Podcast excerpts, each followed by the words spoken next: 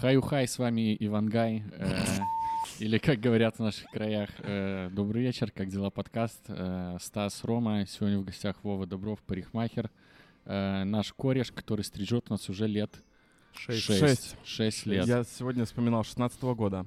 Мы прошли долгий путь. Слушай, поэтому вопрос. Ну, а тебе не затрахалось еще стричь меня одинаково шесть лет? Нет, я сделал в целом очень много разных стрижек. И в целом не затрахало. Но мы можем попробовать что-нибудь новое с тобой в следующий раз. Кстати, сегодня об этом подумал. И ты, когда пришел, я посмотрел, что ты не уложился, и подумал, блин, может придумать что-то новое?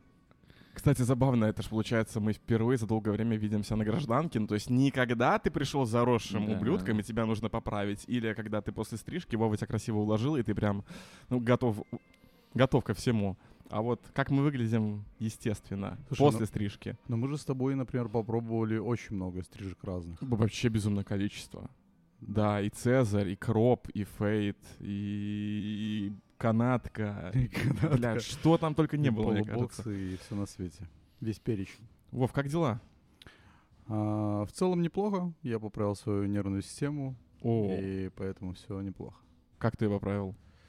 А, с помощью некоторых таблеток, с помощью видосиков на Ютубе, потому что сейчас, мне кажется, очень много информации а, про нервную систему на Ютубе. Все блогеры уже начали об этом говорить. Кстати, да, реально очень много, очень много за этот год перевели книжек классных про эту тему. Кстати, этого я не знал. На русском, да, ну, которые выходили последние там года три-четыре, и, наверное, поэтому много контента. Ты Интересно. Стрессанул на фоне всех этих приколов? Да, я еще после двадцатого года стрессанул, когда уехали друзья, когда вообще какой-то пошел общий бесперспективняк. И надо было... Ты не можешь запланировать свое будущее, и от этого стрессуешь, а тут еще случилось, и получается... И вторая партия друзей уехала. Да, интересно, будет ли, кстати, у этого всего название, типа как... Ну, знаете, всегда же были названия у волн миграции какой-то. То есть там этот э, философский пароход, когда там, mm-hmm. ребят отправили там... Э, на Брайтон, когда было это масштабное заселение. Интересно, перерастет ли это когда-нибудь в какое-то яйцеголовых, это будет называться. Ай-ти-миграция. Ай-ти-миграция. Ну, кстати. Ой, я надеюсь... Ой, ладно. У меня была такая жесткая шутка, что я прям уже наручники сразу представил себя на руках, как только я ее это вообразил. Слушай, до выпуска, когда спрашивал, как правильно тебя объявить, я так понял, барбер не котируется, типа, у Нет, некоторых? Нет, оно котируется, просто я не особо барбер. Мне кажется, барбер — это тот человек, который каждый день бреет прям бороды наголо людям. А я не брею, мне не нравится брить. Я стригу по большей части, я, например, вообще не крашу.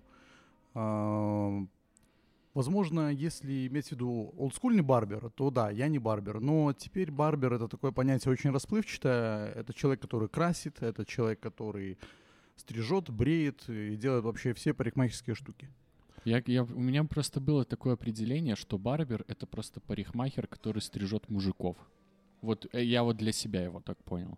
Ну, я думаю, в массовом сознании это так было, но это ж не так. Это когда появился стрижки. Барберинг, э, все трубили, что какие вы барберы, вы не же не бреете. То есть вот, вот такая установочка была, когда это все только начиналось у нас в стране. И многие писали то, что как вы называете себя барберами, если вы не бреете бороды. И вот, наверное, от этого у меня осадочек остался, и я себя не могу называть барбером, потому что я не брею. Я умею брить, я когда начинал, я хотел быть барбером. Я очень, я мечтал работать в барбершопе. И просто когда коснулась конкретно эта тема вот меня, когда я устроился в барбершоп, как-то оно не срослось. Слушай, не, мне кажется, неправильно тогда. То есть ты умеешь стричь бороду, значит, ты барбер. То есть брить бороду, значит, ты, ну, по факту являешься барбером. Тебе просто это не нравится. Ну, возможно, да. Ну, возможно. Все, короче, я, я разобрался стигмати... с стигматизировано с именно барбер как теперь понятие. Теперь все будут называть барбер. Не, я просто это... Борец за э, нейминговую справедливость. О, так. Сейчас э, в России очень интересная тема. В плане? По поводу, ну, называть вещи не своими именами. А, О, да. Отсылочки. А, блин, слушай, в моем сознании просто именно барберы — это были чуваки, которые бреют себя машинкой, и суть в том, что тебя бреют, большую часть стрижки тебе делают машинкой, плюс тебе это должны сделать быстро, уложиться за полчаса.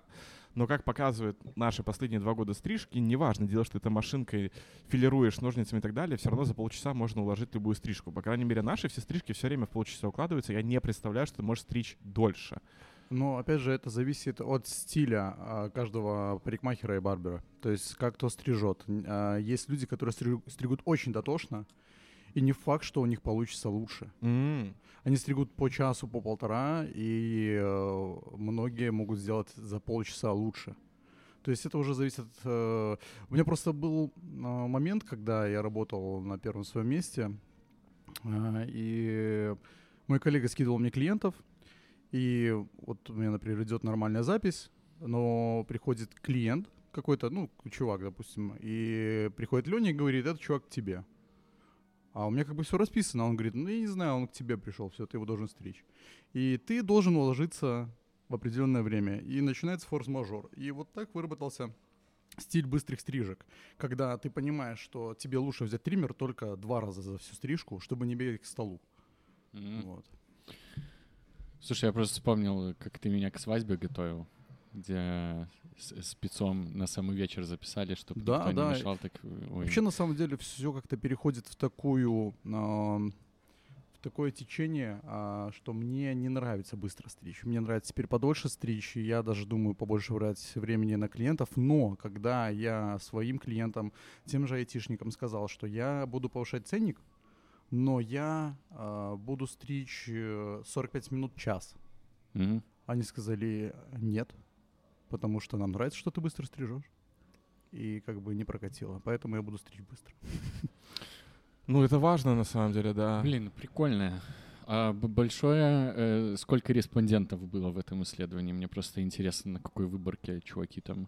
Ну, сколько, сколько людей опрос прошло, в общем? А, да, вот было два дня у меня. Я работал и стоял вопрос ребром. Я спрашивал у ребят, которых актуально было услышать а, ответы. Я спрашивал у них: как вы относитесь к тому, что цена будет подниматься, но время увеличится, я вам больше буду времени уделять. И мне ответили, что: чувак, ты можешь поднимать цену, но давай время не увеличивать. Давай вот мы будем приходить. Ну, мне нравится стричь... Укладываться во время в определенном. Мне нравится, когда ко мне приходят вовремя, и моим клиентам это нравится, что когда они пришли, они не ждут. Угу. Они садятся, то есть я к этому отношусь очень так. Да, кстати, я дико кайфую каждый раз, что это... Я бы хотел, чтобы в поликлиниках, короче, так было. Чтобы вот я как к Вове прихожу стричься, вот что в поликлиниках точно так же там э, все, все расписано было и, и реально работало по талончику.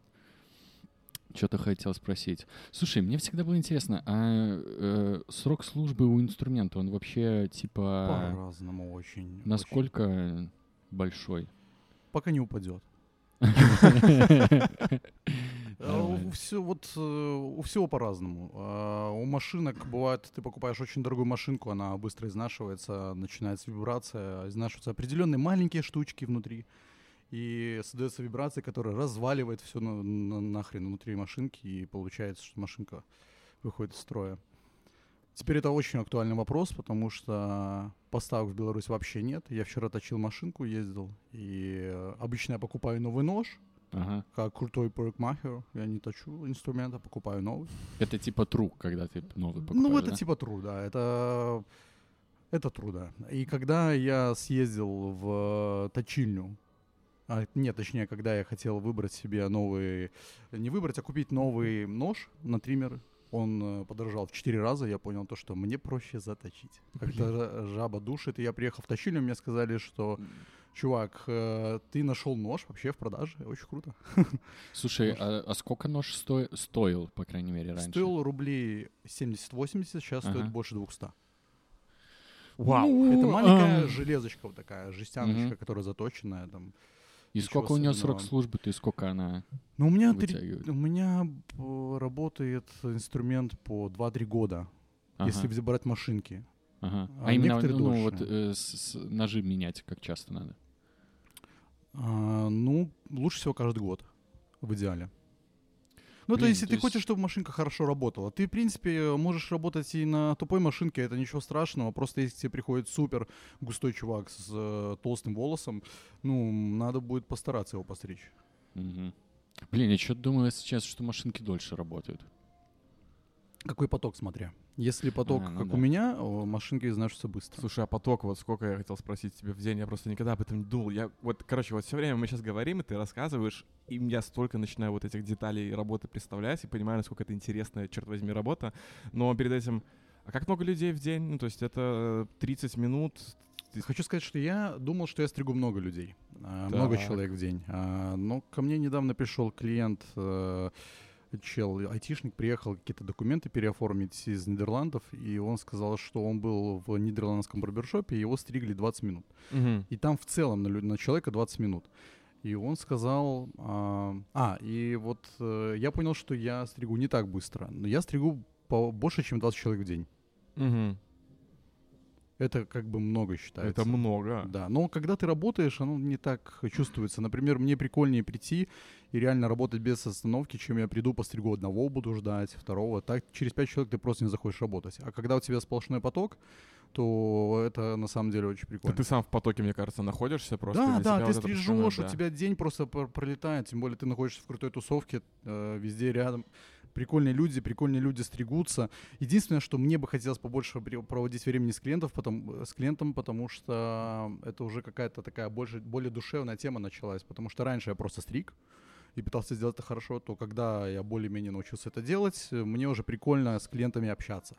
Когда ко мне приходят типы, которых я знаю уже шесть лет, и мне прикольно с ними обсудить, пообщаться, что как дела у кого. И... Потому что создается определенная тусовка.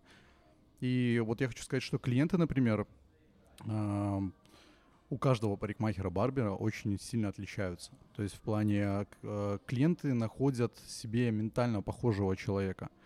То есть, например, я не очень люблю стричь клиентов моих коллег. Некоторые клиенты, например, вот клиенты Максима, который уехал сейчас в Польшу, mm-hmm. они похожи на моих клиентов ментально, и мне прикольно их стричь. Но... Блин, мне интересно, какая вот эта вот тонкая грань, ну типа в чем, в чем вот... Например, какие другой социальный, видишь... другой социальный круг, понимаешь, у меня стригутся, я еще прикалывался, когда а, вот начинал только стричь, там прошло два года, наверное, и я прикалывался, что у меня стригутся бармены, айтишники, татуировщики, художники, всякие такие типы творческие, интересные, а, то есть, когда начинал стричь, стриглись студенты, стриглись заводчане, потому что цена на стрижку была низкая и, в принципе, стриг неплохо. Но потом как-то уже отсеялось вот, э, люди, отсеялись люди, которые ходили просто ради ценника, и остались люди, которые ходили конкретно по ментальной связи. Те люди, которых я искренне рад видеть, и они меня рады видеть. Я думаю, что в конечном итоге каждый находит именно так себе парикмахера, потому что некоторые парикмахеры стригут плохо, и к ним все равно ходят много людей, потому что они mm-hmm. еще как люди хорошие. А как я... Меня Стас к тебе привел, а ты вообще откуда? Как вы Это очень интересная история. Мы познакомились в Красном Дворике. Просто бухали? Ты помнишь, как Нет. мы познакомились? Я помню, что я был нормально подбуханный. Ты был с каким-то челом. Вы в Эмбарго, да. типа, сидели? Да, да, я сидел в Эмбарго. А... И, и они даже, наверное, не сидели в Эмбарго, они просто там тусовались во дворе, и что-то мы там э, перекинулись словечками, и я спросил, где он стрижется, он сказал, что у Люхи Барбера, а это был мой топ-один барбер в Беларуси. Я такой подумал, вау, типа, круто, дай посмотреть стрижку, классно стрижет. И он такой, блин, может, я к тебе запишусь? Я такой думаю... Чувак, я уже даже подписал, мы угорали я недавно, он стригся у меня, и мы угорали, что я подписал его Стас трудно, потому что стрижка трудная, что когда он мне записывался, если он будет ко мне записываться, уделить ему больше внимания, больше времени, потому что человек придет от Ильи. Нормально. Человек стригся у Ильи, он знает, что такое сервис. Во, кстати, на эту тему есть вопрос. Раз вы познакомились на фоне того, что ты стрижку заприметил, у тебя есть профдеформация, что ты иногда можешь идти по улице и просто вот тупо в головы Есть. Смотришь? Раньше, раньше было так, что я смотрел абсолютно на все головы. Mm-hmm. Абсолютно была жесткая профдеформация. Вау. Но потом э, я начал смотреть на голову исключительно тех людей, с которыми общаюсь. То есть потом это уже пропало, то есть мне стало неинтересно, как кто стрижется, потому что все стригутся в целом, когда эта индустрия набрала обороты, все стригутся mm-hmm. относительно хорошо. И когда э, я общаюсь с человеком уже лично, или он присутствует в компании, или мне интересен какой-то человек, я прихожу, например, в какой-то бар, и сидит чувак, я так смотрю, блин, прикольно одет, и я такой, так, он стрижется прикольно. Вот мне интересно посмотреть, как сочетается стиль э, стрижки с его стилем, типа, как он его подобрал, то есть как опыт. Это уже не как профдеформация, а рабочие моменты, я бы так сказал. Потому что профдеформация — это когда ты от нее страдаешь, я так понимаю. Uh, блин, да не всегда, наверное. Чаще да. Вот, например, у врачей там такая профдеформация, мне кажется, более специфическая, чем в других профессиях. Проблема любой профдеформации, ну, в том, что она в какой-то момент начинает распространяться на другие сферы жизни. Ну, то есть ты работаешь тестировщиком, и твоя задача отлавливать говно. И в какой-то момент ты начинаешь отлавливать говно там, где не надо этим заниматься, но у тебя говнометр настроен нормально. Я вот, как Рома сказал, с врачами, да, то, что в какой-то момент настроишься, наверное, настолько эмоционально непробивным, рискуешь стать таким, что это распространяется на твою личную жизнь, и тоже могут быть нюансы. Поэтому я не могу представить проблем от того, что ты рассматриваешь волосы, кроме того, что сцена в постели, где ты трогаешь девушку за прическу, такой, так, погоди, подожди. Так, эти волосы у тебя восстановлены? У тебя есть машинка? У тебя есть машинка? Ну, я тебе могу рассказать, какая профдеформация у борцов. Так. Очень было интересно узнать. У меня много друзей в Киеве, и как-то мой кореш приезжал, он занимается миксфайтом, он тренирует бои без правил, короче, у него mm-hmm. свой клуб. И он приехал с друзьями, и мы как-то общаемся, и чувак меня постоянно трогает, везде просто трогает. Он что-то мне говорит и трогает меня. И мне это как-то странно как показалось. Почему ты меня трогаешь, чувак, это странно, я тебя просто... Я тебя мало знаю, почему ты меня трогаешь? И потом я задался вопросом, я спросил Германа, что за... Так Германа его зовут, я спросил, что за дела, типа, почему так происходит? Он говорит, это, чувак, привыкай, это профдеформация у борцов. Типа, все борцы друг друга, ну, они же, это тактильный спорт, и все трогают друг друга, так скажем. И вот такая профдеформация. Это то же самое, когда ты приходишь куда-то потусоваться, ты видишь чувака неуложенного, у тебя блядь, чешутся его уложить. Просто дай сюда свою голову, я Блин, просто, кстати, когда голосами. Мы ездили в Гродно тусоваться, там же мы брали все с собой эти самые укладочки и так далее, чтобы Вова нас уложил перед тем, как пойти тусоваться. Была такая тема. Блин, да, иногда вспоминаю, что время хочется плакать, просто как круто было. Ну это вообще было какое-то невероятное прошлое. Это когда было? Три года назад? Не, шестнадцатый год. Как будто фильм какой-то смотришь. шестнадцатый семнадцатый, это февраль семнадцатого года, когда мы тогда ездили тусоваться. Мне сразу фоточка всплывает на набережной, где да. а, на тему стрижек. А ты вот сейчас про компьютерные игры просто спрошу. Ой, давай, чувак, а там... я ждал этого, я хотел этого. Я просто иногда смотрю на стрижки в компьютерных играх, и мне mm-hmm. кажется, что там чуваки просто такие... Главное, чтобы красиво было, насколько это реально срать вообще. Да, например, какая компьютерная игра? Mm-hmm. Японская какая-нибудь? Ну, из последнего, мне кажется, вот в Horizon у этой Элой, у нее такой постоянно букет на голове, я думаю, блин, ну это... Ну, у нее крутой букет, у нее там косички, невероятно. У нее там колоски, у нее там... Не, он очень красивый, я вот просто иногда думаю, что вот... Практичность, реализуемость и вот в таком, наверное, ключе. Да. Ну вопрос. да, да, да, насколько это вообще реально. То есть э, она же, ну возьмем ее конкретный пример, она живет в таком техно-средневековье, можно сказать. Да, да, да. И то даже чуть-чуть дальше, потому что там племенное все-таки, да, такое больше строй. И, ну, она же каждое утро просто просыпается, такая, ну... Погнали прическу делать. Я думаю, что это больше как э, косметический такой фактор, типа, чтобы покрасивее было. Но я думаю, что чувиха, которая сражается с кибер всякими штуками и огромными роботами, не будет изобретать себе. Точнее, она не будет ходить с распущенными волосами. Это будет сто процентов какая-нибудь косичка или колосок, потому что они банально будут ей мешать. Я думаю, что чувиха-воительница, она вообще, наверное, бриться будет, потому что ей так проще. Блин, я... Вот ты задал вопрос. Ты же, наверное, учитывая, что ты угораешь по таким играм, типа Elden Ring, э, Bloodborne? Да, Elden Ring прошел второй раз. Ну недавно. Вот, учитывая, что ты по всей этой теме угораешь, и там же есть кастомизация персонажей и так далее, насколько ты зависаешь в кастомизации? Я тебе хочу сказать, что я делаю постоянно себя. Да? Да, реально? Я просто себя делаю. Потому что очень просто. Ты просто без волос и борода, все. Блин, это, кстати, да, потому что я, допустим, например, когда в FIFA стараюсь из футболиста себя сделать. Во-первых, там и редактор говно. И у меня постоянно получается какая-то хуйня невнятная. Как Elden Ring. Короче, я не скажу, что я ее ждал. Я просто увидел как-то то, что выходит крутая игра Souls-like, я такой, типа, прикольно, может быть, я ее как-нибудь куплю, но я не хочу тратить много времени на игры. А потом, а потом просто, знаешь, это надо было просто повод, маленький-маленький повод, чтобы ее взять. Это я просто где-то в Ютубе или где-то в Инстаграме мне выскакивает видос, почему я взял Elden Ring. И там чувак выходит, там первая... Э- сцена, где чувак выходит за самурая возле обрыва, и там весь мир, этот междуземье показан. И оценки критиков десять, десять, десять, десять. Я такой, сука, беру, и все. Я просто зашел, купил ее. И как бы э, моя девушка была очень недовольна. Так, два прохождения, да, сколько это часов примерно? сто двадцать часов на первое, уф, уф, сорок на, на второе. Я думал, слушай, сто двадцать ну, в сумме будет. Слушай, ну, чтоб ты просто понимал... Блин, ну, это... М- жму руку.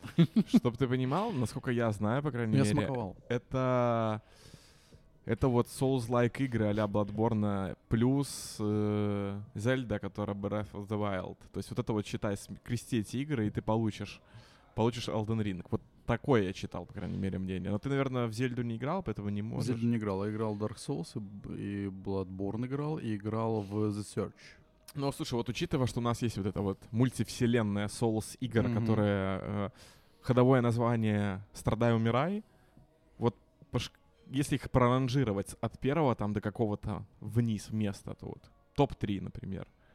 Что у тебя сейчас на первом месте? Какая игра? Для меня первое место — это Elden Ring. А второе место, так как мне нравится будущее и всякий футуризм, мне, наверное, понравился The Surge. Mm-hmm. Это второе. И третье — Bloodborne. А, но я тебе хочу сказать, что Elden Ring, как бы от, а, физика там та же самая, как и в других играх Souls-like, но там а, открытый мир, и там немножко другая игра. То есть они, мне кажется, сделали революцию в Souls-like играх, потому что относительно... Раньше относительно все игры Souls-like, они были достаточно линейные, коридорные. То есть mm-hmm. у тебя была определенная локация, и ты мог идти, там, типа, у тебя, грубо говоря, по прямой.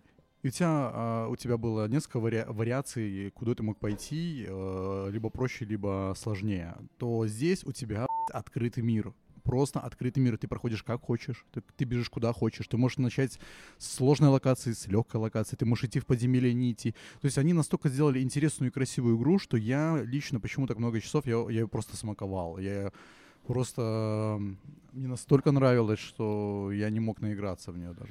Раз уж с Зельдой сравнили, такой вопрос есть. Эм, там есть финальный босс, вот чисто вот один конкретный финальный босс? Uh, не хочу спойлерить то, кто не играл в Elden Ring, но я... там финальный босс очень сложный. Но есть, да? Типа? Да, и там несколько концовок. И вот поэтому вопрос. Э, а ты можешь сразу после создания перса пойти ему Нет. бить морду? Нет. Понял.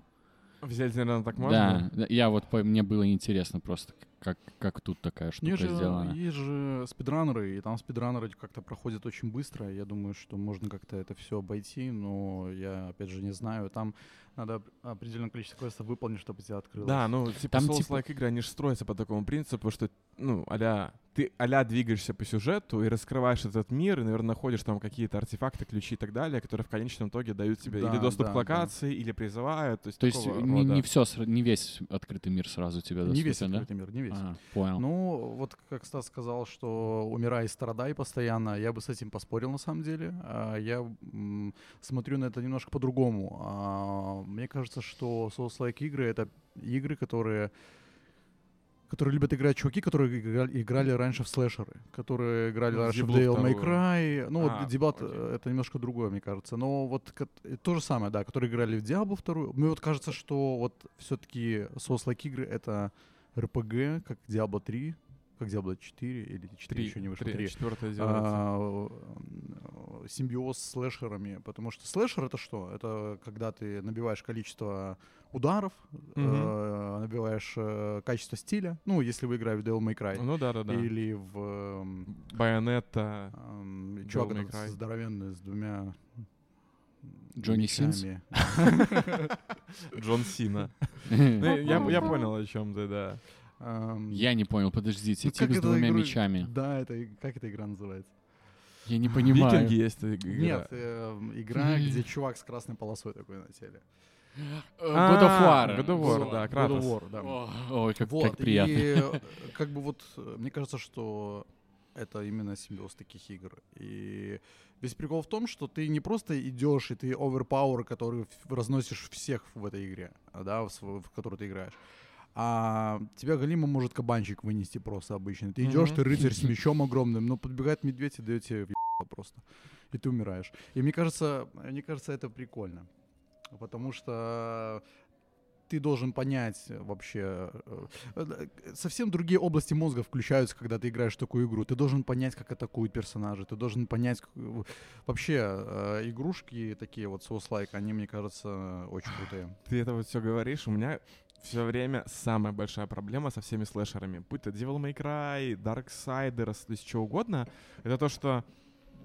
Понятно, что эти игры, они построены на таймингах. То есть тебе нужно четко понимать... Э- секунды между ударами. В какой момент тебе в какой секут? момент он ударит, во-первых. Во-вторых, в какой момент он поменяет тактику, то есть он там да. трансформируется что-нибудь, и сколько у него фаз. То есть вот так, сколько так, у него чего? Сколько фаз. Ну, то есть сколько а, раз фаз, он будет... Фаз. Я думаю, у него будет появляться там... новая Это способность. Ты про соус-лайк говоришь. Ну, да. Нет, в целом про, про слэшеры. Это про слэшеры. А, Дор... Соус-лайки похожи же. Мне кажется, слэшеры, они больше направлены на то, что тебе надо э, подобрать определенный вид урона под определенного противника. И за какое-то определенное количество времени набрать определенное количество очков от и фрагов, от э, и очков стиля, как это японская классика. Мне кажется, в слэшерах важно просто максимально эффективно, эффектно, и быстро. И эффектно. И эффектно, да, всечь всех на арене или да, там где-то да, присутствует. Да, да. А здесь просто... Хотя бы убить. Превозмочь и победить. Вот, есть, и да. мне, да, да? мне да. все время в этих играх сложно то, что... Э, вот я знаю, что он сейчас делает, там, например, три удара подряд, потом она отскочит. Угу. И у меня есть вот эта вот история про то, что... Ну, я хочу еще удар. Я понимаю, что, типа, там анимация, но я хочу... Наки... Знаешь, я хочу... быстрее это сделать. Я, я вот это вот не терпёшь. Я понимаю. Я да. каждый раз получаю плюху. То есть я думаю, ну я же тебя, типа, я успел в анимацию, но почему она... Короче, я вот... Чувак, у меня такая же история. Я поэтому да. достаточно долго проходил. Мне хотелось быстро всех убить, а там так не пройдет. И все говорят, что... Ну, эксперты говорят, что соус-лайк игры, они учат тебя терпимости. Ну вот, вот э, я и хотел сказать, что я, пацаны, вот эту штуку перетерпел. Я, когда Зельду проходил, там боссы такие тоже достаточно надирающие тебя задницу. И у меня первое... Там есть один босс, который, ну, в разы сильнее, чем все остальные почему-то. И он даже не финальный. То есть вот такой... Ну, это нормально. Bloodborne такая же тема была. Э, и я прям, э, это было, я помню, прям лето, пять утра, Рома сел играть в одиннадцать, уже пять утра, и Рома уже сороковую попытку старается вот этого, э, он молниями кидался, вот этого молниеносного говнаря э, херануть. Он сто процентов так и назывался. Ну, там что-то типа того, молния... Ну, да, там прямая цитата. Молниеносный говнарь. Там локализация, да? И, ну, и у меня вот реально была эта проблема. Там, короче, ты можешь простую атаку делать, а можешь чуть-чуть длинную, но она урона усиленная, больше дает. Да, да, да, да, да. И я вот Ой. это, и я понимаю, я сейчас, ну, я смогу, э, то есть там несколько циклов атаки, потому что ты там крутишься с мечом и просто даешь ему. Я понимаю, так, ну, я успею еще один цикл сделать. Да. И да, вот да, это да. дерьмо сорок раз, и потом вот это молниеносное, как я его назвал, говно, да? Говнарь. А, молниеносный, молниеносный говнарь, говнарь делает свое молниеносное говно, и я начинаю заново. И я такой, ну, Ром, все, давай. Выдохни. Давай ты просто терпеливо и все это. И все было хорошо, игра пройдена, а потом вышел новый э, апдейт, короче, где новая игра плюс, где боссы сильнее, и там есть такая тема, что если ты долго не наносишь урон сопернику, он начинает отхиливаться. Я с этим молниеносным говнарем прошел еще несколько кругов ада, потому что я не успевал. Жестко. Я вот это терпение вырабатывал, это в... Я точно помню, в Darksiders, во второй части, есть такой прикол, что ты можешь, условно говоря, эн пи си или какому-то там персонажу вызвать его на бой. Ну, в играх, когда ты дерешься, чтобы получить оружие, например, да? Mm-hmm. И по логике ты должен прийти в этот квест через десять уровней. Но типа зачем идти через десять уровней, если можно это сделать сейчас? И вот я вот в такие моменты. То есть я понимал, что я не могу его выиграть. Ну, типа, я буду долго его бить, и чтобы долго его бить, я должен прям действовать по таймингам, иначе он меня там завалит с двух тычек. И я вот так те, вот это вот терпение тренировал, но все равно все равно тяжеловато, короче говоря. Ну, у меня в Bloodborne джойстик летал. Да? Да. И вот из таких летал. Летал. Да, это единственный раз был, это было на втором боссе. Это была моя первая Souls-like игра, и джойстик у меня летел в стену. Блин, жесткие типы. У меня был просто чувак... Смотри на него, он э- жесткий тип. Не-не-не, у меня был просто чувак. Э- вписка была у нас дома. Мы FIFA Street играли, а я прям, ну, играл в раз третий, а он прям плотно в это дерьмо. И я его выиграл. Причем по какой-то херне. Ну, не то, что на изи. Так случилось. Не, наоборот, там была прям потная. И... я в конце типа камбэк сделал. То есть он меня драл, и я вот там то ли на последних минутах счета, я ему прям пулю вгоняю. Ну, жалко джойстик было прям его. То есть он прям пульнул нихера себе. Я тогда, мне ж неловко как-то стало. Я думаю, чувак, да извини, типа, ну подумаешь. Извини, что трахнул, как говорится. Блин, ну я прям... Блин, так... раз мы эту тему затронули, у меня никогда не летел джойстик, но у меня бывало такое, что сто-пятьсотая попытка, и во мне уже столько напряжения, что я просто долблю по клавиатуре. Вот, знаешь, я умер, я подолбил по ней и такой, все, нормально. По клаве, да, было дело. То есть не бить ее, не ломать, но просто от злости подолбить по клавишам, хоть снять немного вот эти зажимы в теле, потому что максимально... Дота Players be like. Да. У меня с джойстиками я иногда его... Когда меня, например, в Fortnite с триста метров из пистолета хедшот ставят, я его иногда так сжимаю, что я думаю, он сейчас лопнет просто. Вот так вот, и знаешь, что скрипеть. Я треск слышу вот этот, я такой думаю, сука. И еще вот эти сосочки прям нажимаю, чтобы они тоже щелкали, думаю. Ну я представляю, да, когда мы играем в Fortnite, Рома достаточно эмоционирует. Это есть классная игра. Я не знаю, кстати, вот мы с тобой так и не поговорили, когда стрелялись, не успел спросить. Вышла Сифу. Слышал, нет? Ой, мужик, тебе очень понравится. Это вот тоже... в каком-то смысле, можно было бы сказать, Souls-like. Там игра построена на единоборствах, и ты, типа, ученик мастера, и ты идешь за него мстить, тебе нужно убить пять боссов, которые разные, там, ловкие, большой, а сильные. В какое время все происходит? В, в наше время, то есть там, ну, там еще музыка А-а-а, такая, как в Джонни Уике. Я что-то такое видел, и вот, вроде. Вот это вот игра, которая меня тоже наказывает в плане вот, там даже не боссы, там просто много разных... по тому, как ты идешь к боссу, разных бойцов с разными... Там кто-то бьет палками, кто-то бьет, э, я не знаю, бутылками, кто-то просто руками. Они бьют по-разному. И там тоже очень такая сложная система уворотов. Короче, тоже вот та игра, которую я включаю. А там еще прикольная механика, что если ты умираешь, ты не умираешь. Ты состариваешься. И каждый раз икс два. То есть сначала на год, потом а, на два, я видел потом на четыре. Обзор. Я видел на нее обзор, мне она не понравилась по графике и по стилю сама по себе. Блин, игра. Ну вот это уже, да, это вопрос вкусовщины. Немножко но... хорошая. Слушай, я что? Я о чем думал, когда шел сюда? Про свою профессию. Я понял, насколько она крутая, но я со своей колокольни думал про продуктового менеджера. Потому что профессия парикмахера — это работа с быстрыми циклами обратной связи. Ну, в плане того, что тебе не нужно... У тебя, у тебя есть два цикла обратной связи. В момент, когда ты подстриг человека, то есть человек тебе прямо говорит, нравится ему, не нравится. Mm-hmm. А второй момент обратной связи — пришел он или не пришел. И у тебя очень много, ну, двадцать человек в день, у тебя очень много источников обратной связи, чтобы да, расти. Да, очень классно. Я думаю, что это очень сильно вначале привлекло меня, именно стричь вот после вот этой истории. То, что мне, мне кажется, я ну, тоже анализировал, когда начинал стричь, мне кажется, что я не настолько любил стричь, насколько любил конкретно общение с клиентами. То есть, э, и даже, ну, вот есть такой вопрос, что для тебя вообще стрижки, да, э, для каждого по-разному.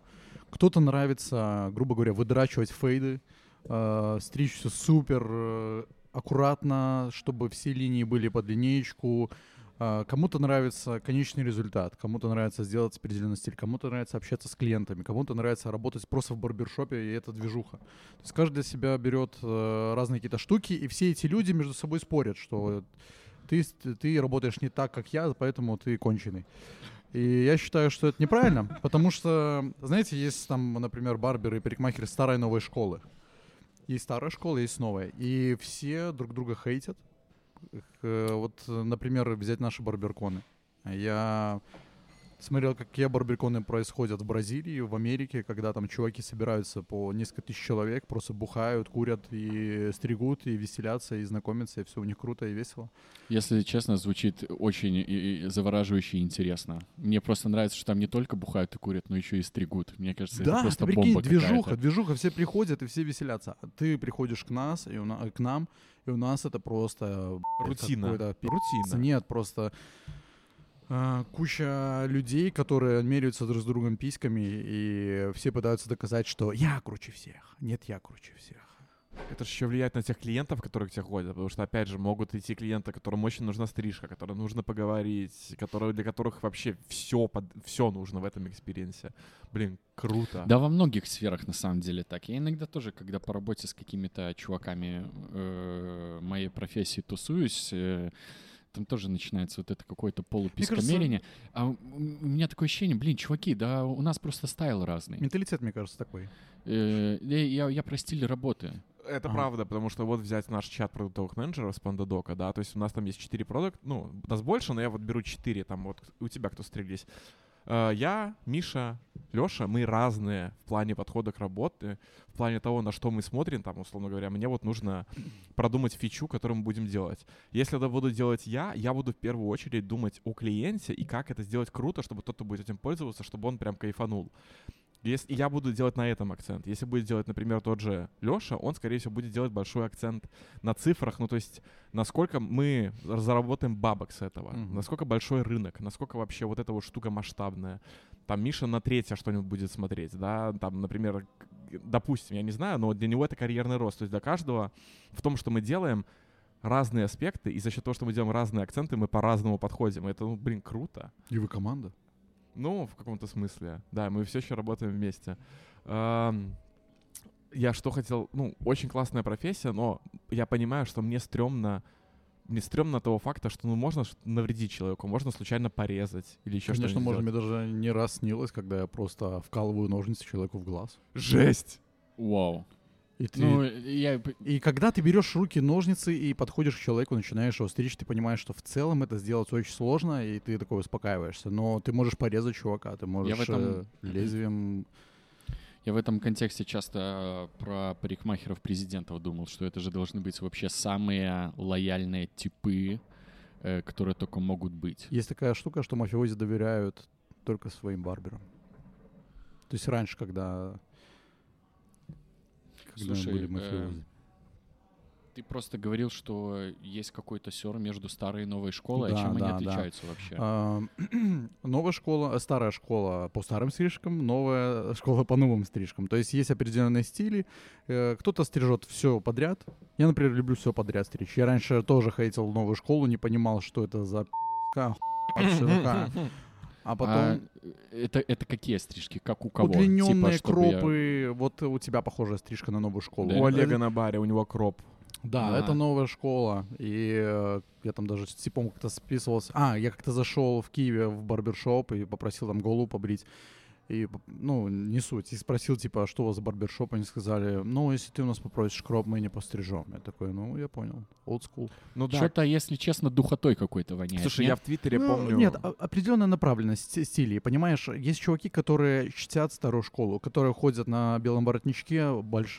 низком пальтишке, мартинсы и рубашки. И очень любят сериал и, «Острые козырьки». Конечно, типа, да? И они приходят, и им надо стричься в месте, где рядом с ним будет сидеть точно такой же тип. Они не чувак с э, кропом или еще чем-то. То есть это э, определенная градация стилей, и по, этой, по этим стилям уже э, парикмахерские распределяются, мне так кажется. Ну, как есть... будто бы просто Ultimate барберы ценятся как будто бы для меня больше, нет? Как, в смысле ну, типа, ну вот как Вова, да, он может делать любые стрижки. Как будто бы он для меня ценнее, потому что у него...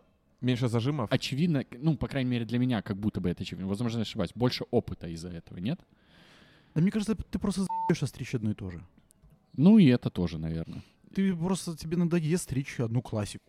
Я раньше, даже Леня как-то говорил, это мой директор, он говорил как-то, вот Вова, он больше по классике. Реально, я когда начинал, я очень, мне нравились олдскульные барбершопы, мне нравилась классика, я там прям просто проборчики, все там, все эти дела, укладочки супер ровные. А потом я понял, что, блин, надо дать волю какой-то экспрессии, типа, каким-то...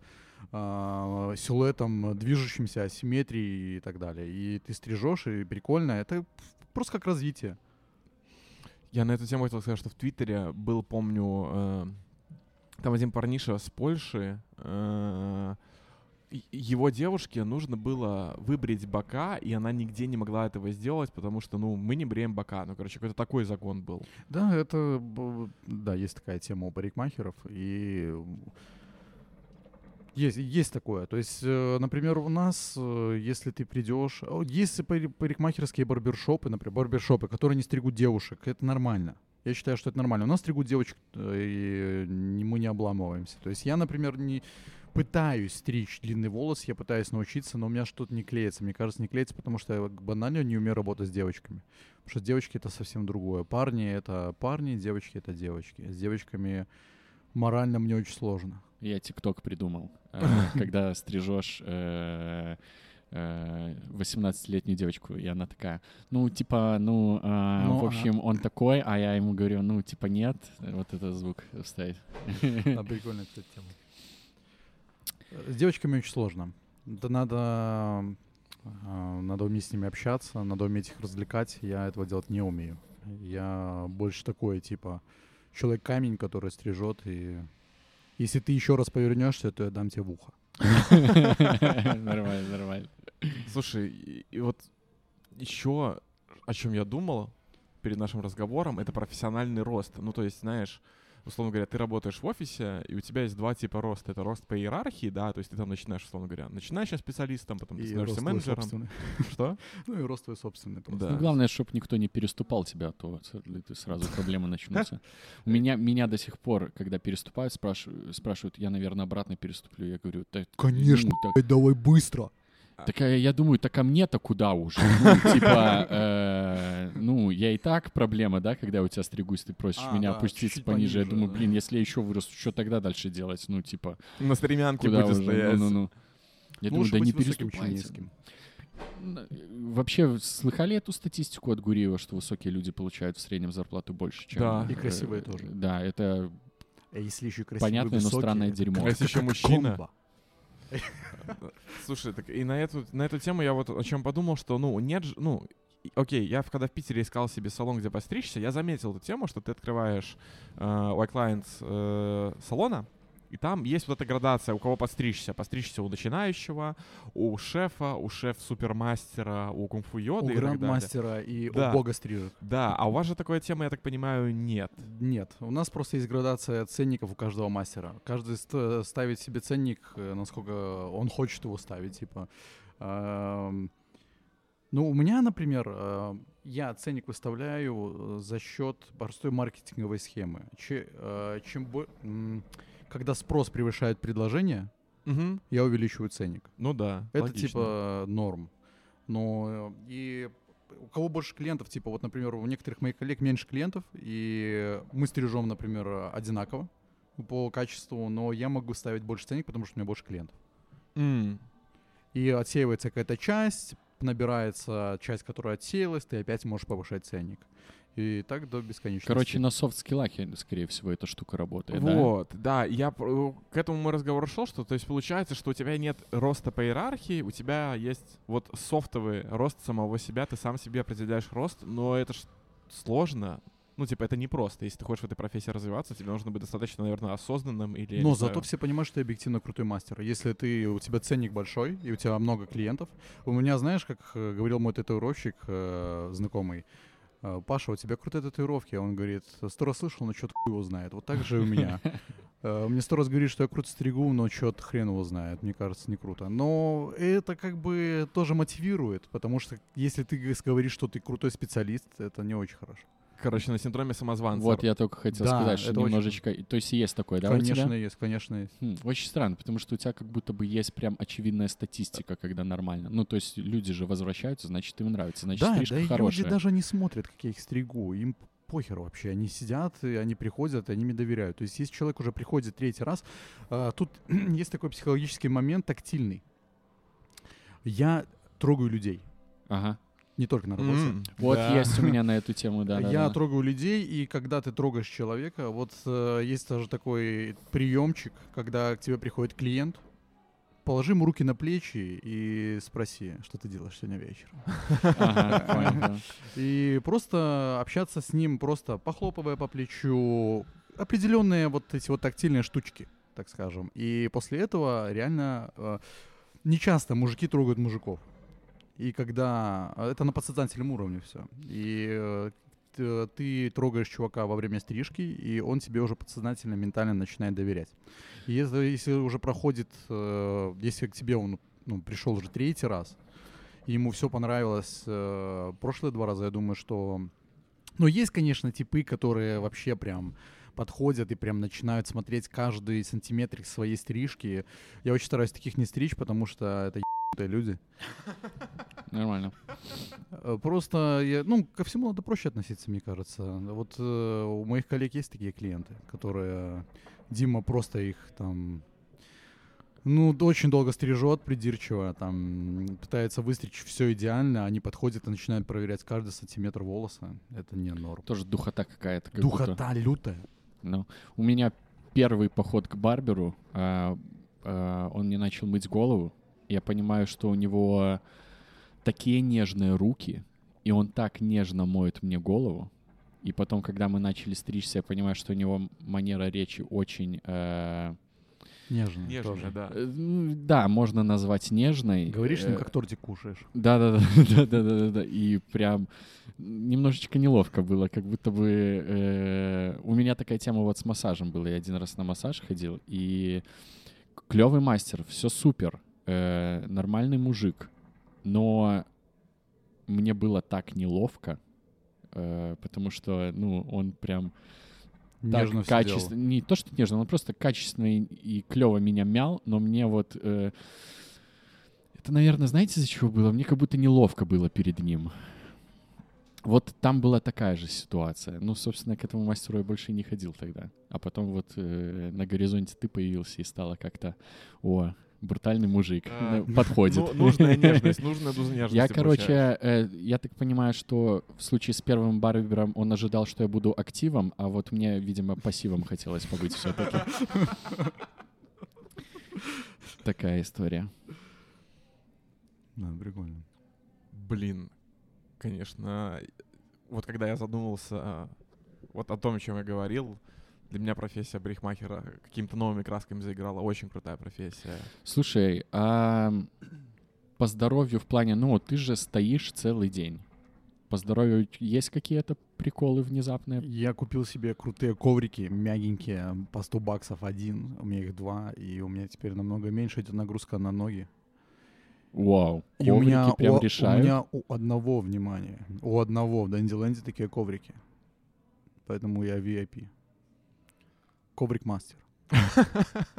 Есть, конечно, есть. Во-первых, ты становишься сутулой собакой. Просто все. Это сто процентов. Вот эта вот деформация фи- физиологическая. Ты становишься сутулым. Как бы ты ни хотел выпрямиться, ты всегда сутулая собака. Вдыхание волос. Ты О. постоянно вдыхаешь волосы. Вот это самое внезапное, а, что да, я вообще могу да, представить. Но а, через определенный опыт ты учишься дышать правильно. И когда ты стрижешь, ты дышишь правильно, в принципе, у тебя не особо много волос залетает. А расскажи, что значит правильно да, дышать? Что за техника дыхания? А, ты чувствуешь, когда волос летит на тебя, и ты просто не дышишь. Ну, это как-то уже отраб- вырабатывается со временем. А. А, какие еще есть штучки? А, волосы могут зас- застрять в коже, как занозы. Это тоже распространенная штучка. Вот это я в ТикТоке часто такие видео смотрю. Да, как... и они прям застревают э, так да, иногда, да. что их просто не достать. И э, приходится заниматься хирургией небольшой. Много во мне за этот подкаст перевернулось уже внутри в плане да этой вообще... профессии. Я прям... Да. Кто бы мог подумать. Да, и э, ну, приколы разные возникают. У меня, например, на второй год в, начались жесткие боли в тазу, и я типа вообще охренел от чего это. То есть я когда дорабатывал, я домой просто ковылял. Я не понял, в чем дело. Сменил кучу хирургов. Э, ходил в БСМП, и мне сказали, что попейте таблеточки, если вот не пройдет, будем вскрывать. И я такой, типа, попил таблеточки, и не прошло. Ага. И я такой думаю, я не хочу операцию, типа, это не прикольно, потому что... Это опасная операция на тазу. И я пришел к мануалу, к дядечке, который был очень уверен в себе. Угу. И который сказал, конечно, не хотят вас вскрыть. Им бы хирургам только прооперировать. Им же опыт нужен. Я говорю, ну окей, и что делать? Он говорит, сейчас все посмотрим. Он меня за пятнадцать минут посмотрел, выровнял спину. Вот реально я думал, что это все просто такое, типа мануальные штучки, там бабки-шептушки, это все в прошлом. Но на самом деле чувак э, показал все мои проблемы. Он просто обследовал меня, там, положил на койку, пять минут э, посмотрел. По... Я подошел к зеркалу, он говорит, встань ровно. Он говорит, плечи, видишь, неровные. Я смотрю, а у меня реально плечи неровные. Настолько неровные, что вот, вот так. Из-за того, что стригу, ну, все оно деформируется со временем. И он говорит, хорошо, ложись. Что-то, говорит, у тебя там то неровно, то неровно. Вот это сделай, должно помочь. И помогло. Опять что-то перевер... перевернулось. Переворачивается каждые пять минут. Что-то Причем внутри. Я чуть с ума не сошел, что это настолько просто. Грубо говоря, он мне сказал, что у каждого человека ноги, э, они разной длины. У вас нога на четыре миллиметра одна длиннее другой, и вам надо просто купить штуку под пятку, положить в кроссовок, в котором вы работаете и ходите, и все, и все пройдет. Потому что из-за того, что одна нога чуть-чуть короче другой, э, нагрузка на одну ногу идет все время чуть-чуть больше. И так вы работаете на ногах, это все очень сказывается. И реально помогло. Я вообще теперь не чувствую никаких болей.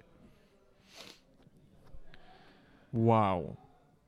Нормальная тема медстраховка получается у барбера, чтобы была. Ну, кстати, да. Такие всякие случаи. Да, есть такое. А есть вообще цель там в итоге стать просто держателем барбершопа, стричь по кайфу и... Я всегда Про... хочу стричь, мне нравится. Есть, ну, конечно... Человек индустрии ты, короче, прям. Есть тема, из-за сложившейся ситуации это все не получается. Мы, я не могу выставить себе цель какую-то, я не могу выставить какие-то а, ну, планы, да. К чему стремиться. Но уже несколько лет назад мы, мы планировали открыть свое место. Уже даже пожали руку с... арендодателем. Ага. И а уже... потом началось. И потом началось. Феерия это. Так уж вышло, что вот так уж вышло. Как в песне Кровостока и его Тенате. Ну да. Поэтому, да, и сейчас невозможно как-то все это спрогнозировать, спланировать, поэтому топчемся на месте уже больше двух лет, и э, все как бы должно идти в гору. Но мы даже замечали, что несмотря... Вот накаркали, кстати. Несмотря на весь в стране, мы в плане ценников, в плане заработка, в плане продвижения по стилю, какое-то обучение. И вот накаркали, и случилось еще раз. Штука всякая. Теперь не знаю, что делать. А теперь вот на следующей неделе съезжу в Польшу на недельку. Просто, Просто посмотреть. Побалдеть, да? Я ни разу там не был. Хочу посмотреть, ага. Что происходит вообще в другой стране. Uh, был в феврале в Грузии до спецоперации, и как-то мне прям Грузия очень понравилась. Но понравилась uh, гора, мне понравилась uh, температурой, понравилось uh, все. Ну, не понравился менталитет. Не понрав... Я бы там не жил, поэтому вот как все рынулись в Грузию, я что-то как-то хз. Сильно откликается. Слушай, ты про горы заговорил, у меня есть... какая-то градация, как будто бы есть люди моря, а есть люди гор. Так и есть. Ты море или горы? Я тебе хочу сказать, что я, если взять Одессу, я три раза был в Одессе, и я купался только один раз в море в Одессе. То есть горы, То короче, есть горы, да? да. Блин, на меня горы тоже такое сильное, намного сильнее, чем море. Да ты просто смотришь и просто... Да. И не понимаешь, и не понимаешь. Как. Это земля, которая высокая. У меня, э, у меня вообще забавно получилось. Я, я когда... Это моя одна из первых поездок была куда-то за границу. Мы погнали на Кабардино-Балкарию при, при Эльбрусе туда. И у нас был ночной такой тяжковатый перелет с длинной пересадкой в Москве, потому что мы ездили студентами, естественно, подешевле надо было. И мы поэтому, когда в Нальчик прилетели, там еще как бы горы где-то далеко, прямо за горизонтом, то есть они выглядят, знаешь, как просто у тебя игра в открытом мире, и там где-то граница локации просто, вот там такая история была. Ты даже не смотришь, просто да, да, да, и мы там грузанулись в Икарус, и я заснул, а проснулся, когда мы уже были в Эльбрусе, и я открываю глаза, смотрю в окно, а там просто стена. То есть там, э, как, как дороги в горах называются? Серпантин. Да, мы едем по серпантину, я смотрю направо, а там стена. И я такой, вау, чуваки, у меня сейчас мурашки просто идут. Я такой... как может быть? Ну, то есть мы же выросли, да, в одной большой равнине, где, типа, какой-то холмик, это уже, о, прикол, холмик, нормально. Наверное, когда зима будет, можно с горки покататься. Ну, интересно... Ездить по серпантину вообще прикольная тема. Я когда uh-huh. ехал на маршрутке... Мы когда ехали из э, Тбилиси в Казбеге, э, мы наняли чувака, который нас вез. И он так, типа, вез нас очень э, нежно, очень... Э, э, очень нежно. И э, проводил экскурсию. Но мы, это сто, стоило достаточно дорого, и мы решили назад проехать на маршрутке. Я никогда не видел, чтобы маршрутчики разговаривали так долго по телефону. Причем без гарнитуры. Ага. Мы летим по серпантину, прямо и чувак просто же, да? вот так вот едет и просто разговаривает. И он... Ладно, если бы это был один разговор, так он кладет трубку, ему сразу же звонит другой. Ну, бизнес у человека. Бизнес, да, чувак просто в колл-центре подрабатывает, пока едет маршрут. Вот это самая частая история, которую я слышу, как кого-то возят по серпантину, это то, что и там причем? эти типы, они просто... И причем ты, я думал, что это истории. Я думал, что да, это просто да, истории да. преувеличенные. Но когда ты едешь, и реально там перевал, и там перевал почти в одну сторону, грубо говоря, и едут фуры, и едут фуры, и он просто там в сантиметре от них просто как-то виляет, и ты такой...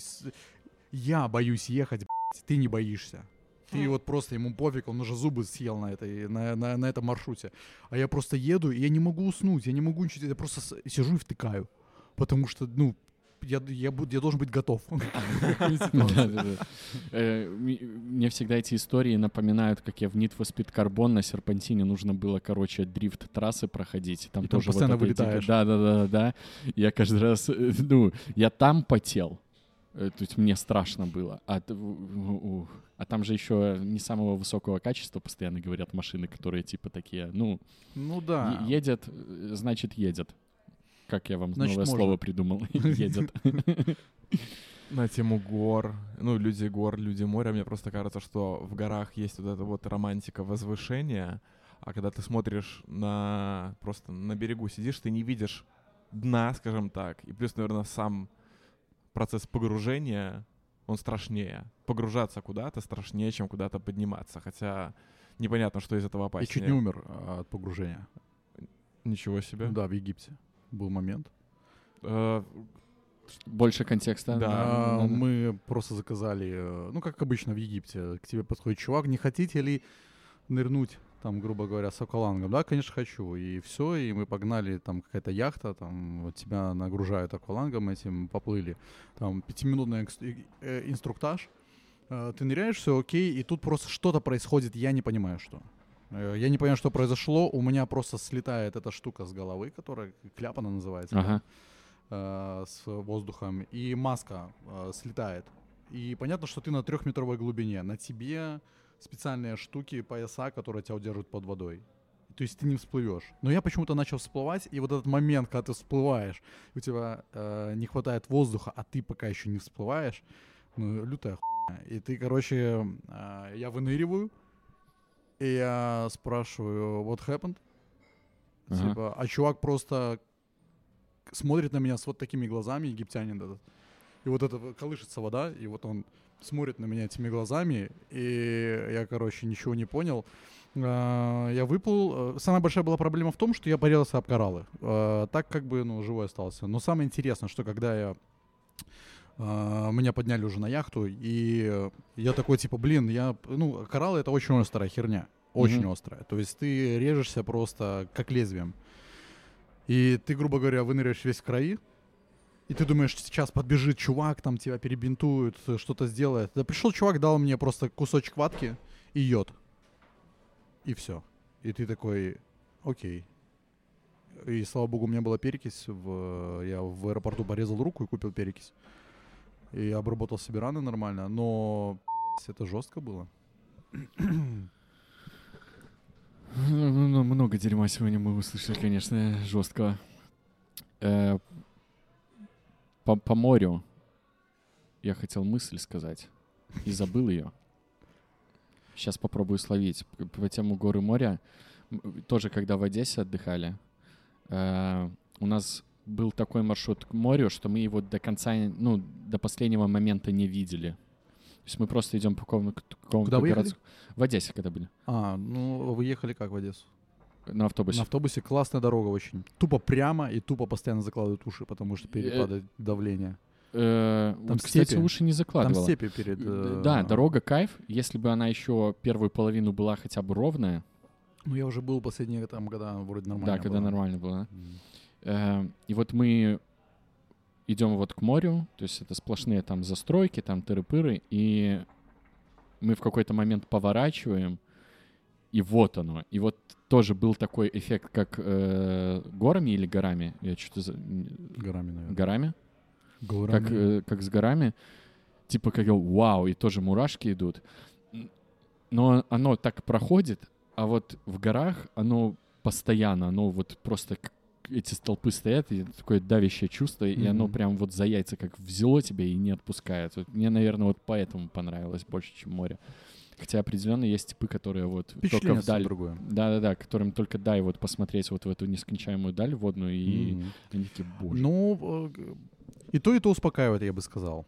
То есть, да. когда ты просто тусуешься возле горы, ты видишь огромные эти скалы, огромные масштабы, то оно тебя успокаивает. И также море. Море колышется раз, море колышется два, уже нервная система и восстановилась. Ты хотел меня спросить по поводу того, как я начинал стричь. Да. Да. Все так. Мне просто... Я помню, мы это обсуждали. Что-то интересное. Как ты к этому пришел? Я стригся у Лени, у моего директора теперешнего. И э, это было супер случайно. Ко мне зашел чувак в общаге, когда учился в университете. Зашел ко мне в комнату и сказал, что я поеду стричься к какому-то крутому типу. Я сказал, что запиши меня. Он сказал, я сейчас позвоню. Он позвонил, он меня сразу записал. Мы приехали, постриглись. И так я познакомился с Леней. Я к нему ходил два года где-то. И потом у меня началась отработка. Я пришел, поплакался Лене, что я не хочу уезжать из Минска в колхоз. Что я буду делать? Как я буду ходить не стриженный? И Леня мне сказал, что почему бы тебе не пойти на курсы парикмахеров, пока ты будешь на отработке. А ты же электриком, что-то у тебя с этим было, да? Да, да, да. Но я учился Помню, в колхозном вузе, поэтому мне пришлось ехать в колхоз отрабатывать. И надо было отрабатывать пять лет. Mm-hmm. И так получилось то, что Леня говорит, слушай, ну ты ж пять лет будешь сидеть у себя там дома в своих старых дорогах. Типа, сходи, э, отучись на курсах и стриги там стародорожки, типа, будешь нормально стричь, устрою тебя на работу потом после отработки. Я что-то загорелся так и поехал, отходил на курсы. И когда ты в старых дорогах начинаешь круто стричь школьников, потому что, ну, типа, нормальных парикмахерских нет. Все просто вот как стригли сорок лет назад, так теперь и стригут.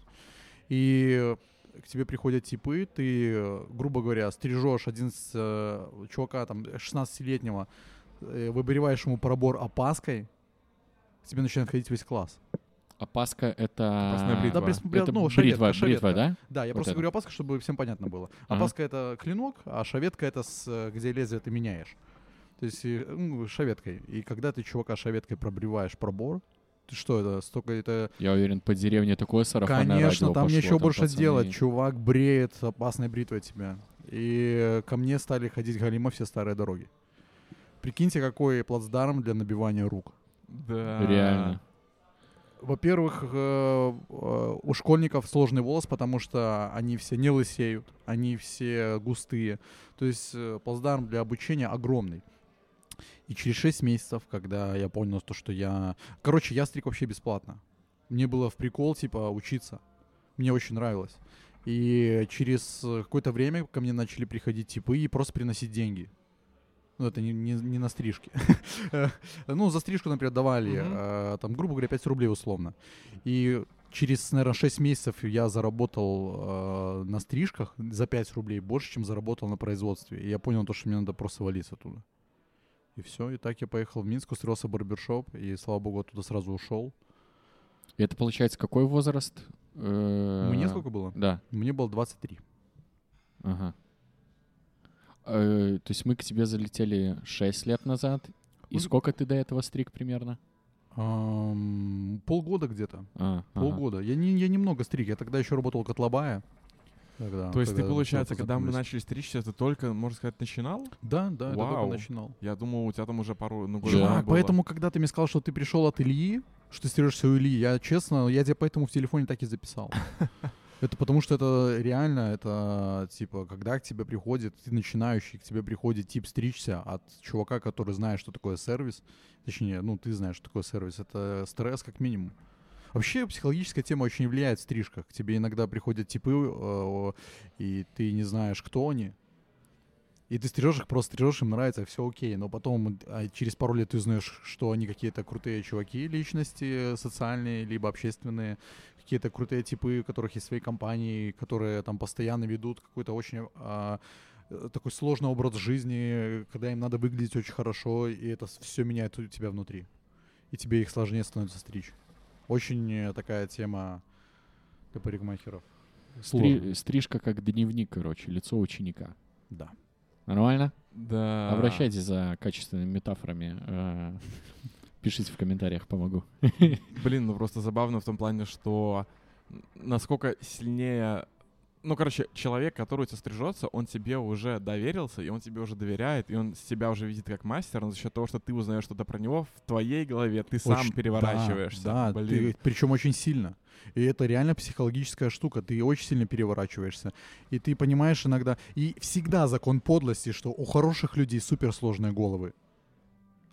А у, у, у тех людей, которым к тебе все равно, как стричь, э, потому что есть тоже такие, ну, ты на всех все равно распыляться не будешь. Ты кого-то, тебе искренне нравится стричь, а кого-то тебе просто, ну, ты просто стрижешь. Mm-hmm. И все. Ну, есть люди с разными запросами, есть люди, которым э, надо выпендриться, есть люди, которым надо выглядеть опрятно, есть люди, которым все равно, они просто ходят к тебе как к человеку. Сложная стрижка.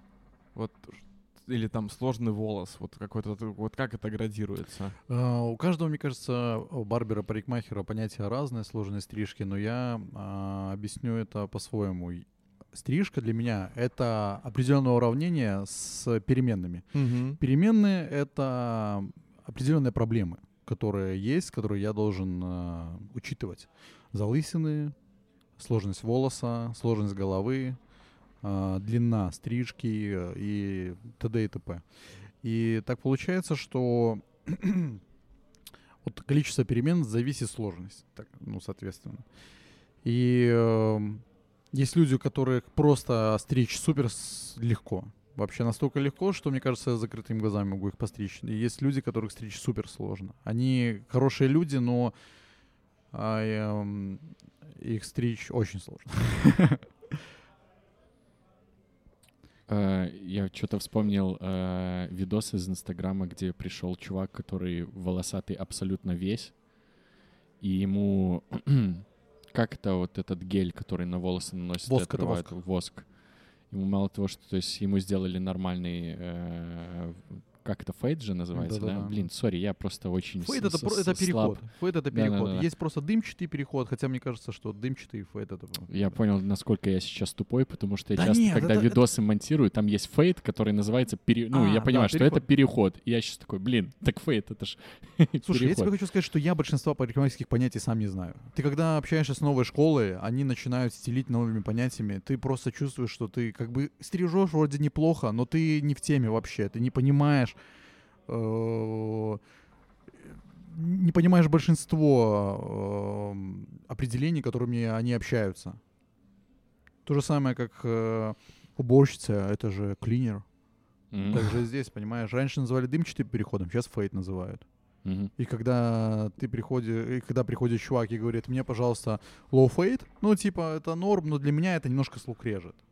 Это тема с залысинами, например, когда я работал в салоне, я начинал в салоне работать, э, на Лицкой, на Каменной горке.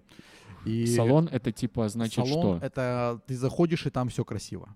Там все красиво так, что, ну, м- играет, играет, играет клише такое, играет приятная музыка, э, сидит администратор, все в бело-розовых э, таких пастельных тонах, э, и... Э, И вот там мне сказали, что негоже говорить залысины. Говорите, пожалуйста, лобные впадины. Какие, какие? Лобные впадины. Лобные впадины. Когда я пришел к Лене работать, сказал лобные впадины, все залахали сразу. Я подумал, что да, лобные впадины. Я потом еще двигал свою линию, все-таки пытался говорить лобные впадины, но я понял, что это полная... Короче.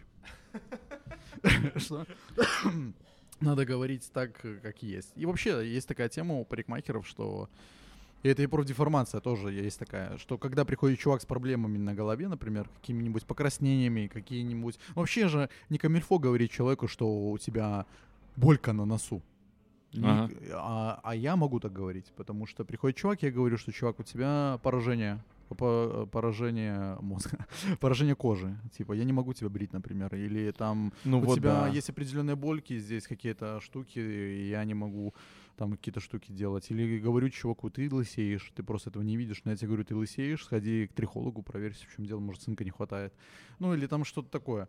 И это профдеформация, потому что бывают такие штуки, когда ты не должен говорить человеку о некоторых. Это переходит в другие какие-то сфера. То есть ты напрямую человеку говоришь то, что тебя не устраивает, а как бы какого хрена, чувак, тебе вообще похер должно быть.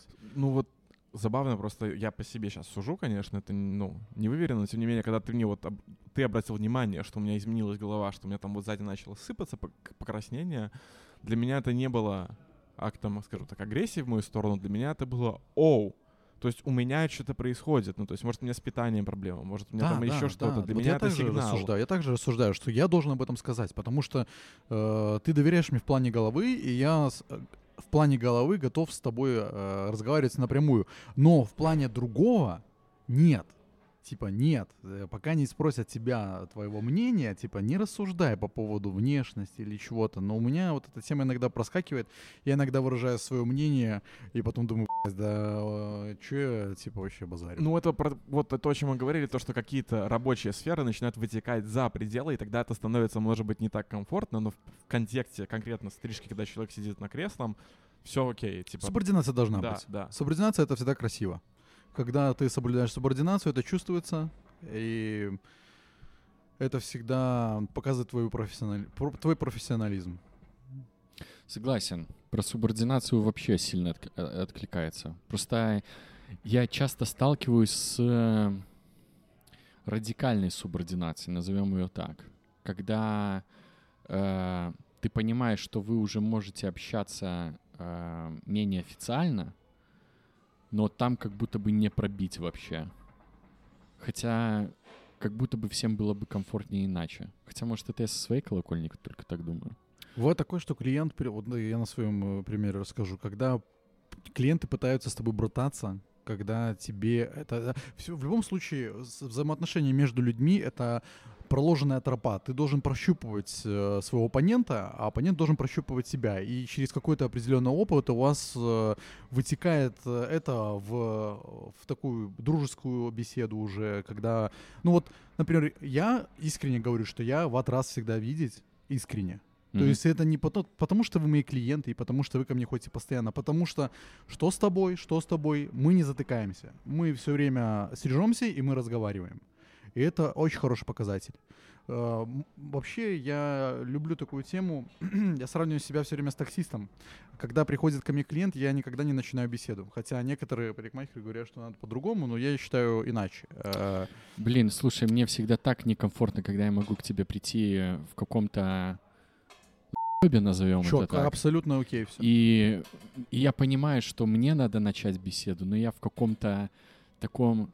Ну, давайте так. Последние два-три года были тяжковатые. Комфортное молчание, э, мне кажется, мне кажется, это комфортное молчание. Когда ты приходишь, и тебе, нам не о чем поговорить, это норм.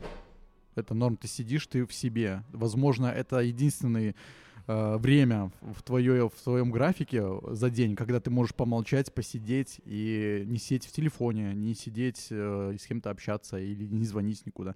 У меня бывают клиенты сидят, которым постоянно звонит телефон. Они сидят, они постоянно отвлекаются.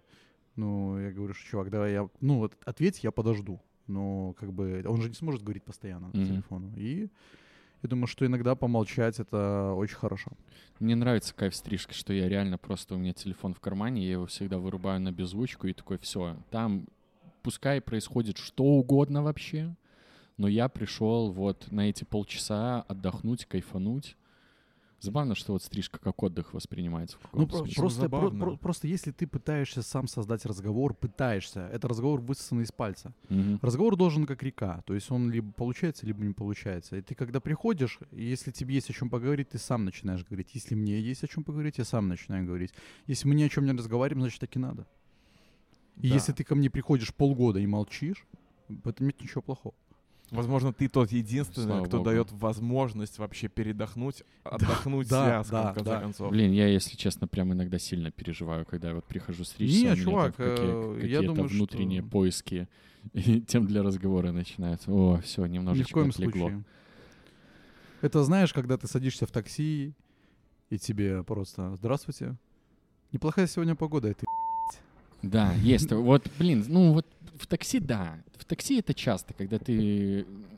Когда чуваку, он целый день ездил, и ты такой, типа, думаешь, я вызвал такси, сяду, сейчас передохну там или что-нибудь. Ну, я про таксиста говорю, он целый день ездил и ни с кем не общался, и тут с тобой он решил пообщаться, а ты как раз-таки не хотел общаться, и... Я думаю, да. что проблема в том, что мы не выбираем водителей, которые нас повезут, и, знаешь, О, н- кстати, нет да. такой истории. А тут мы выбираем конкретного человека, к которому ну, есть, мы ходим да, долгое тема. Время. Ну что? Блин, мне очень понравился этот подкаст, пацаны. Да вообще я, безумно. Я кайфанул. Да. Я первый раз на такой штуке, и я думал, что я буду тупить и сидеть. Я даже днем поспал, и потом думаю... Зачем я поспал днем? Я проснулся тупым и думаю, у меня сегодня с чуваками подкаст, и мне хотелось бы говорить нормально, внятно, и, и вот, вот оно и сказывается. И в итоге вроде все норм. У нас будет второй раунд через какое-то время, сто процентов. Да, я, я, я в этом уверен. Я думаю, что надо позвать Дмитрия нашего, потому что с ним подкаст будет немножко э, по-другому и заиграет другими красками. Я думаю, что надо позвать Диму, и мы четвером. Нормально. Ну, Нормально. Просто это на тему разговора, что все мастера разные, и у них разные приколы, разные аудитории, разное восприятие профессии, да. Просто вы не знаете Диму. А Дима очень интересный человек, он все время находится в тени, но я считаю, что это очень яркая личность, которая заслуживает внимания. Ну вот и тизер, короче говоря, к какому-то из следующих выпусков обязательно.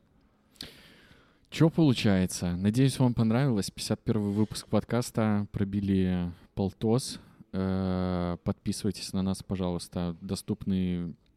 Пока везде. Аудиоплатформы точно. Что случится дальше, не знаем, поэтому рады каждому сердечку, подписке и так далее. Спасибо большое, что слушаете. Стас, Рома, Вова. Спасибо большое за подкаст. Да, да. Скорее вам спасибо. До скорых встреч. До скорых.